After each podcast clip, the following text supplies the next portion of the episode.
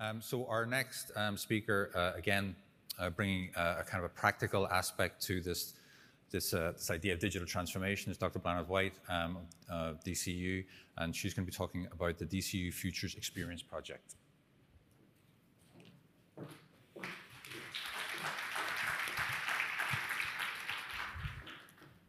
Thank you very much for the opportunity to share with you around DCU, what we're doing in DCU Futures. And this is our experience of exploring digital transformation whilst ensuring that future fit quality and um, qualifications as well.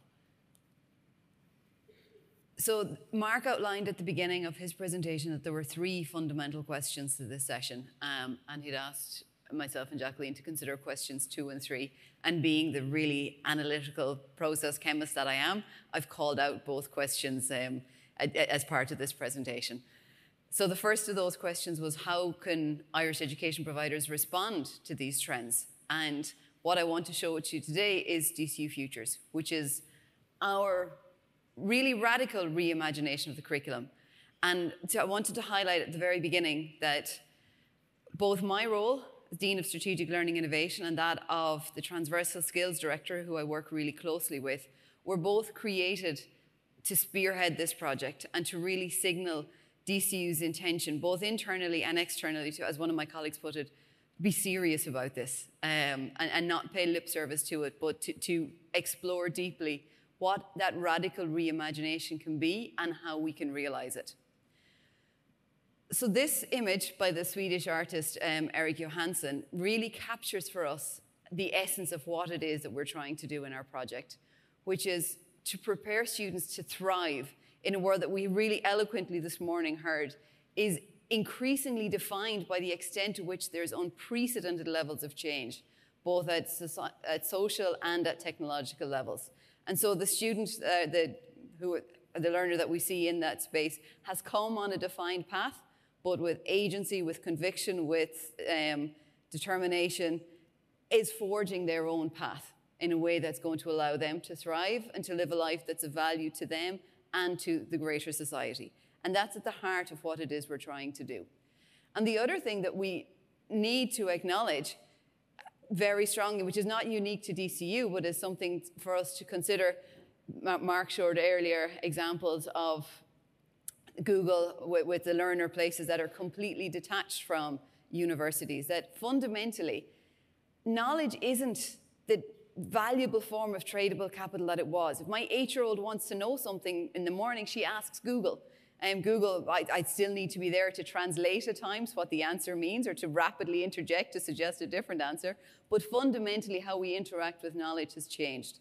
And we need to really strongly acknowledge that and address that to ensure that our higher education institution is future capable going forward. And we deliberately talk around future capable uh, as opposed to future proofing in that proofing imagines a distinct future and then works towards that. Whereas, given the level of ambiguity, uncertainty that exists right now, it's remiss of us to choose to develop towards one specific possibility. And instead, we want to have our institution and our students and um, our staff in that institution truly be future capable so that whatever the future holds, we can thrive institutionally as staff members, as learners and graduates from our institution. So those are our overarching goals. And in viewing through that lens, actually it's allowed us to be unencumbered by the traditional orthodoxies that we would have assumed as set in stone. So the things that we considered in that, which are not news to anybody here, are around how the nature of work is massively changing career mobility is massively increasing. Right? The career service director in, in DCU, Yvonne, in a recent conversation highlighted how not only is job for life dead, but we expect our current learners to not just change jobs, but to change sector at least five times as they move through their career. So enable, giving them the skill set to, to thrive looks very differently. We keep hearing various reports of the number of, of jobs that are to be lost to automation, for example. So the human centricness of the skills that we develop in our students comes to the fore in a way it never has before. And uh, similarly to Jacqueline's project, I should acknowledge the Human Capital Initiative in funding um, DCU Future such that we can have the ambitions um, and realize them to the extent that we have in the project. And the other critical thing from a digital transformation perspective for us to acknowledge is that COVID didn't create the trends, it accelerated them. And now, as we emerge from restrictions, we have so many questions to consider. But going back to how it was before is, is a utopia that didn't exist then and certainly doesn't exist in this space. So they're not going away, the trends that we've seen in the last few years. So our response to that is DCU Futures. And it is at its core that radical reimagining, and it's built on three fundamental pillars. And critically for us, when any of the 10 new programs that we've launched as part of this, they must have all three pillars in it. They can't just go with the, the next evolution and what students are learning, but to transforming how our students learn and embedding those transversal skills are core components to all of those new programs. When we considered what's the next evolution of what students should learn, we consider we took a step back to look at the world around us, to look at the trends that we see going forward. And we consider things like transitioning to that zero carbon economy that need to, in the most holistic sense, support the development of a truly sustainable society. And to consider that technology is infusing our world in, to an increasing um, ubiquitousness. I don't know if that's a word, but I've made it a word. Um, such that the next evolution, we see these emerging interdisciplinary nexus.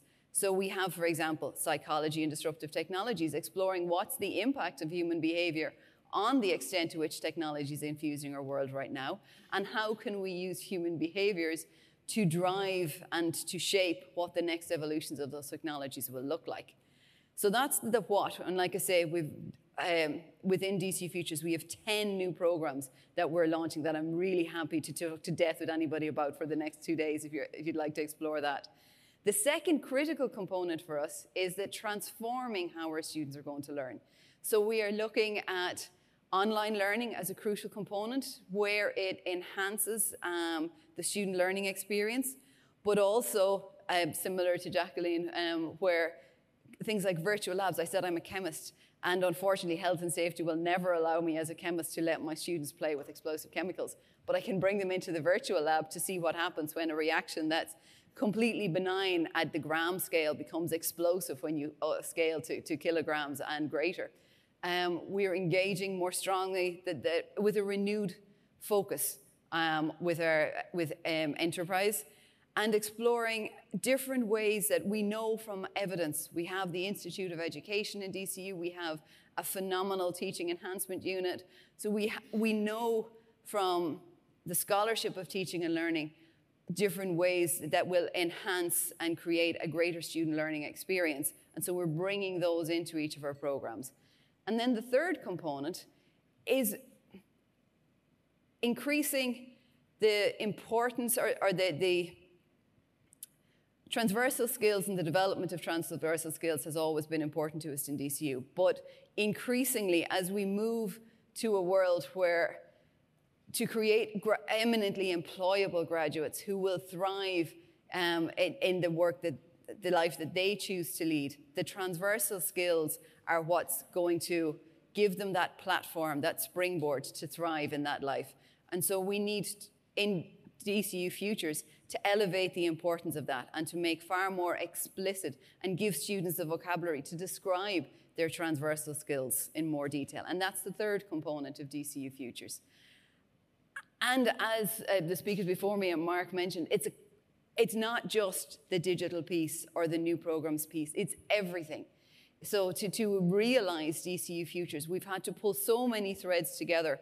So that's everything from increasing the numbers of academic developers um, and colleagues with expertise in digital technologies and how to use those in a way that's of benefit to students we've had to build flexibility that previously wasn't there into our approval processes and the process we have in DCU to enable this agility to permeate through what it is that we do.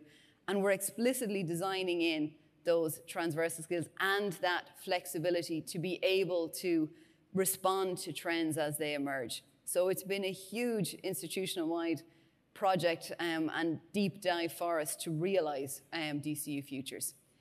And then the second, the second of the two questions that I um, spoke to Mark about was uh, what are some key lessons for us with regard to trying to harness digital transformation. What have we learned so far? And Futures is, is two years into the project, so uh, about the halfway point.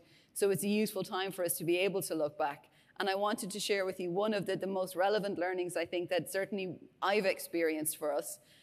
And the first was in terms of having everybody be on the same page when we start talking around digitalization of the different modalities. So having that clear set of definitions. What do we mean when we talk about hybrid versus HyFlex?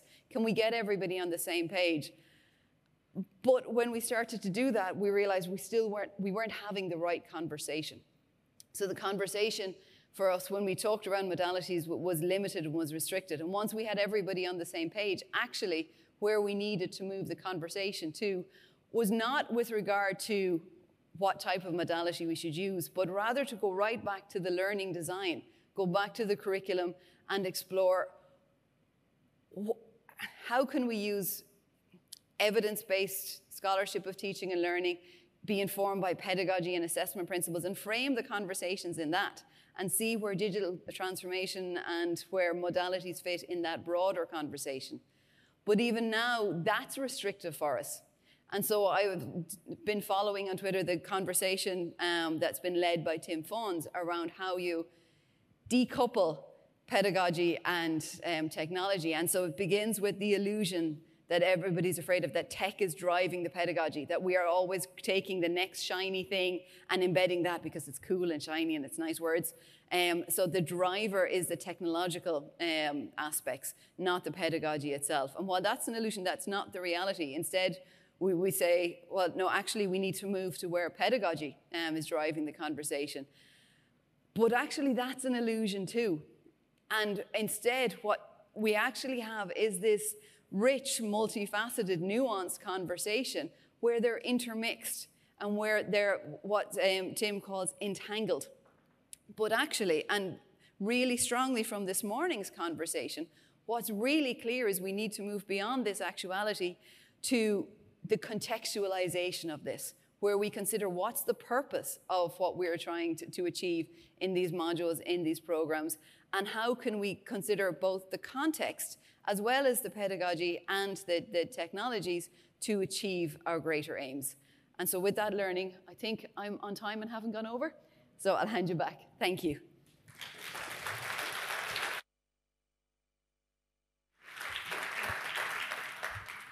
Uh, thank you very much for that, Blánaid.